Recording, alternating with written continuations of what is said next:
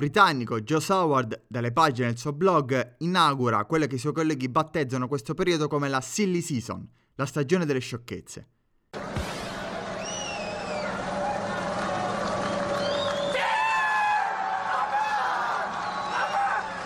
Infatti, proprio in questo periodo cominciano a girare le più disparate voci sul mercato piloti. Saward infatti disegna uno scenario che vede coinvolti piloti di Ferrari, Red Bull, Mercedes, McLaren e Williams. Leggiamo la parte corpulenta dell'articolo di questo blog, spezzettarlo e eh, analizzarlo dicendo la mia. Il futuro della Formula 1 britannica sembra roseo perché Lewis Hamilton è sì scadenze di contratto, ma sta ne sta concordando un rinnovo. George Russell Lando Norris e Alex Albon stanno costruendo la loro carriera per sostituirlo, sostituirlo in termini diciamo di ascesa. Il giornalista si focalizza sui piloti britannici, appunto includendo anche Albon che sì, è thailandese ma ha anche il passaporto britannico. Hamilton è in trattativa per il suo contratto che prevederà anche il dopo Formula 1, sempre con Mercedes MG.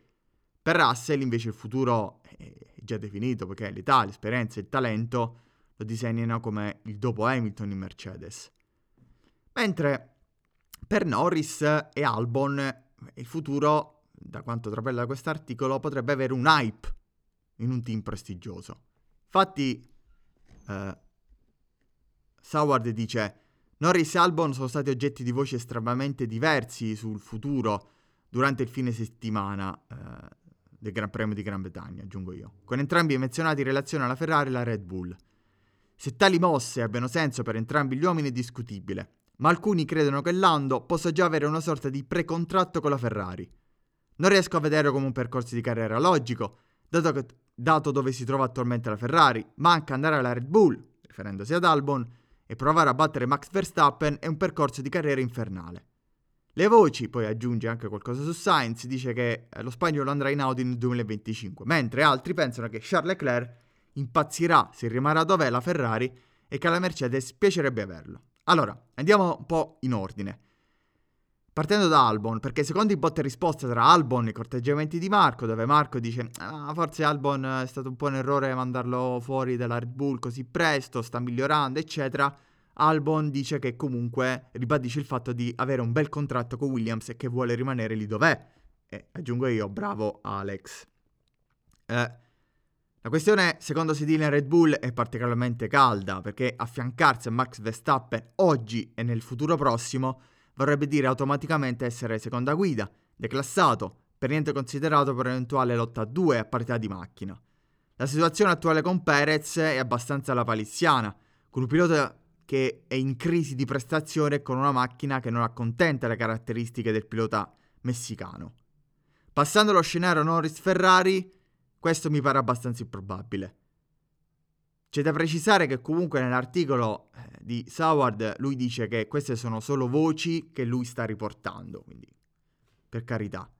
Norris è legato al team che ha una storia recente tristissima, ma che comunque ha dietro una lunghissima esperienza in Formula 1 e soprattutto dispone di risorse economiche abbastanza importanti. McLaren mi dà sempre l'idea di essere un team che potenzialmente può tornare al vertice del mondiale. Quindi non sono proprio gli ultimi della classe.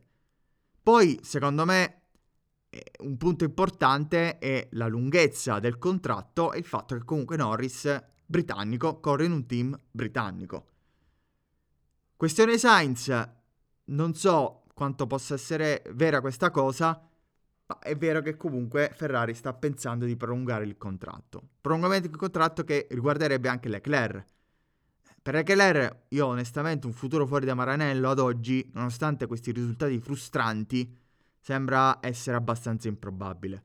Soprattutto se lo si pensa in Mercedes, a fianco di Russell. Per il dopo Hamilton, Mercedes secondo me farà una scelta analoga a quella fatta con Russell. Cercare di crescere un pilota, possibilmente britannico-tedesco, e appunto affiancarlo al pilota titolare farlo e farlo crescere. Pirelli ha comunicato la scelta delle mescole per il Gran Premio di Ungheria e del Belgio. All'Ungaroring verranno utilizzate le mescole più morbide, C3 per le dure, C4 per le medie e C5 per le morbide. Le stesse mescole, per farvi capire, utilizzate a Monte Carlo. Mentre a Spa-Francorchamps viene mantenuto lo stesso tris del 2022 con le C2 per le gomme dure, le C3 per le gomme medie e le C4 per le gomme morbide. A Budapest ci sarà il debutto dell'Alternative Tire Allocation che convenzionalmente chiameremo ATA, cioè un format di gestione dei pneumatici d'asciutto eh, che vedrà anche una variazione nell'utilizzo durante le qualifiche e che questo ATA doveva essere utilizzato in occasione del Gran Premio dell'Emilia Romagna, poi annullato per noti eventi atmosferici.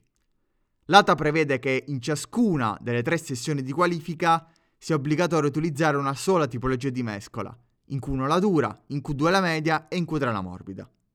Il numero di treni di gomma a disposizione per ogni pilota passerà dagli attuali 13 a 11, così composte.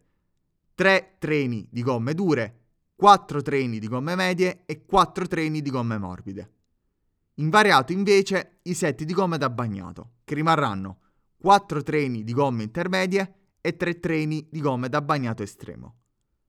Ogni pilota avrà a disposizione per la qualifica del sabato e la gara della domenica un totale di 7 treni di pneumatici, di cui almeno uno per ciascuna delle mescole obbligatorie per la gara, come consuetudine la gomma dura e la gomma media. Delle rimanenti 4 set a disposizione, uno verrà restituito dopo le prove libere 1, uno dopo le prove libere 2 e due treni dopo le prove libere 3. Ora, non so quanto possa funzionare il format delle qualifiche con quest'ata.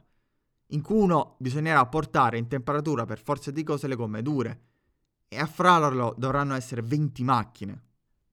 Potrebbe creare degli ingorghi, delle incomprensioni e dell'impeding e quindi forse causerà dei colpi di scena.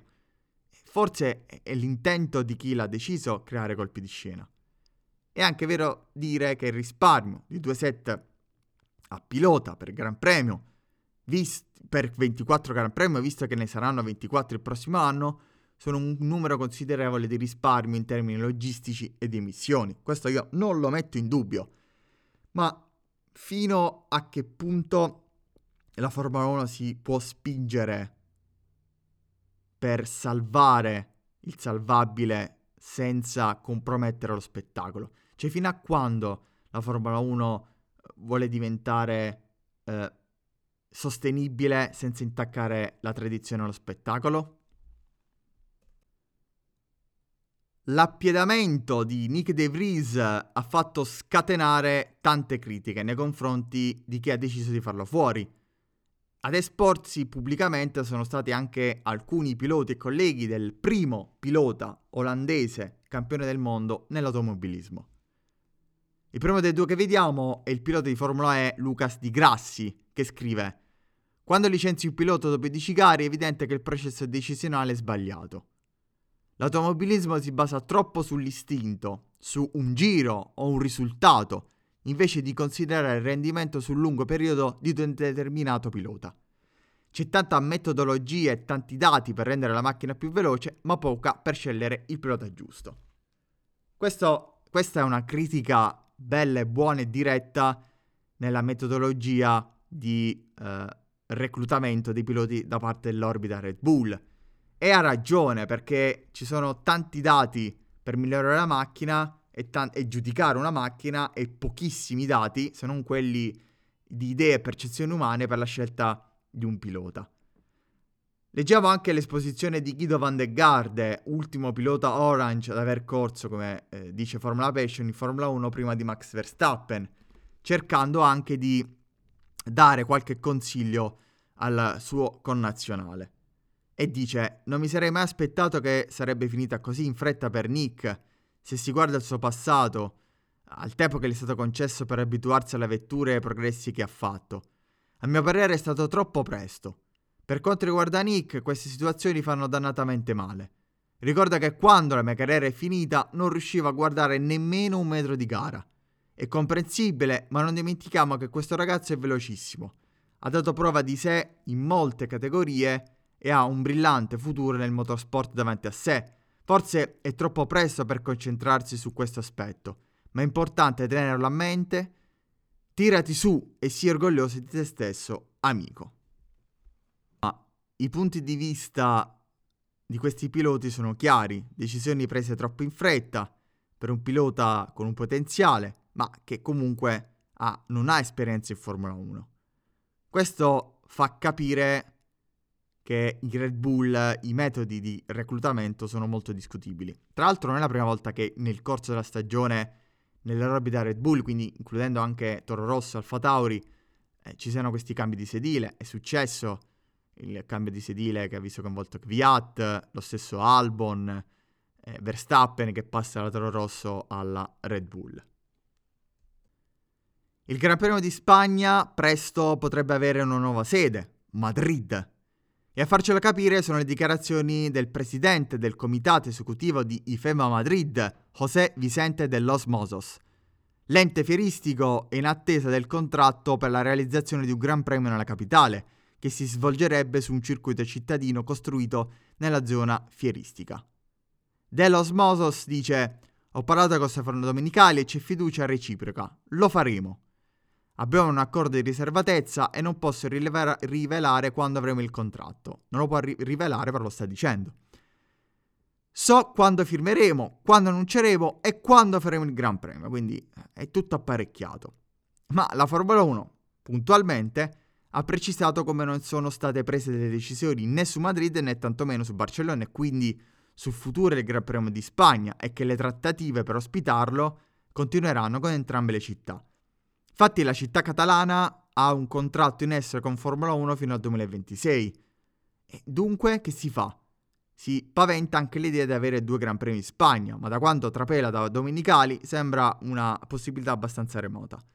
Unica possibilità è alternare tra un anno e l'altro Barcellona e Madrid, ma è tutto da vedere. Madrid potrebbe essere un altro Gran Premio su un circuito cittadino, una Formula 1 che, a mio avviso, pian piano da questo punto di vista, si sta trasformando in una Formula E. Fronte comune tra Frederick Vasseur e Toto Wolff contro l'entrata di un nuovo team in Formula 1. Ormai sta diventando un tormento per i team attualmente in Formula 1 sull'eventuale approdo di un undicesimo o dodicesimo team nel circus proprio della Formula 1. La questione, ragazzi, è puramente economica, come ho già ribadito in un precedente video su questo tema. Infatti, i 10 team vogliono mantenere il sistema che garantisce la ripartizione della torta dei ricavi, che diminuirebbero se la tassa d'ingresso per i nuovi team restasse di 200 milioni di dollari, visto che il prestigio e comunque il valore della Formula 1 si è innalzato. Passando le parole, Vassor dice che può avere senso per la Formula 1 un approdo di un nuovo team, solo se si tratta di un approdo enorme in ogni singola direzione e aggiunge che per me si deve comprare una squadra già esistente. E certo, poi vedremo perché dice così. Invece Toto Wolff si sofferma su una questione tecnica. Dice, guardiamo le qualifiche, già ora sembriamo una pista di go-kart, siamo tutti attaccati. Sottolineando che figuriamoci con 11 o 12 team, quindi con 22-24 macchine. Ma io dico, se l'undicesimo team si chiama Andretti Cadillac, io onestamente non, non sarei così certo che non porterà valore aggiunto alla Ferrari. Certo, non competeranno per il titolo mondiale, ma neanche faranno figure barbine, tecniche e finanziarie. Devo farvi la lista dei team come quelli Super Auguri, Virgin, Manor, Marussia, Caterham, HRT? Andretti ed anni nel mondo delle corse automobilistiche come la Cadillac. L'idea di acquistare team esistenti come Paventa Vasseur è un discorso per il quale non ha alcun senso, secondo me. Ragazzi, acquistare un team vuol dire mantenere intatto la torta da ripartire, sempre da dividere in 10. Punto. Questo è il punto. E intanto il circuito internazionale di Monza ha indetto un bando del valore di 23 milioni di euro per l'ammodernamento del complesso. È un passaggio importante per la salvaguardia del Gran Premio d'Italia con il contratto in scadenza nel 2025 proprio con Formula 1. Tra gli interventi da realizzare ci saranno la demolizione e la ricostruzione di tre sottopassi, la, re- la realizzazione di un nuovo sottopasso, la demolizione e il rifacimento dei cordini in calcestruzzo e la nuova pavimentazione tipo flessibile con delle stratificazioni che saranno in grado di garantire specifici parametri prestazionali e in termini di resistenza.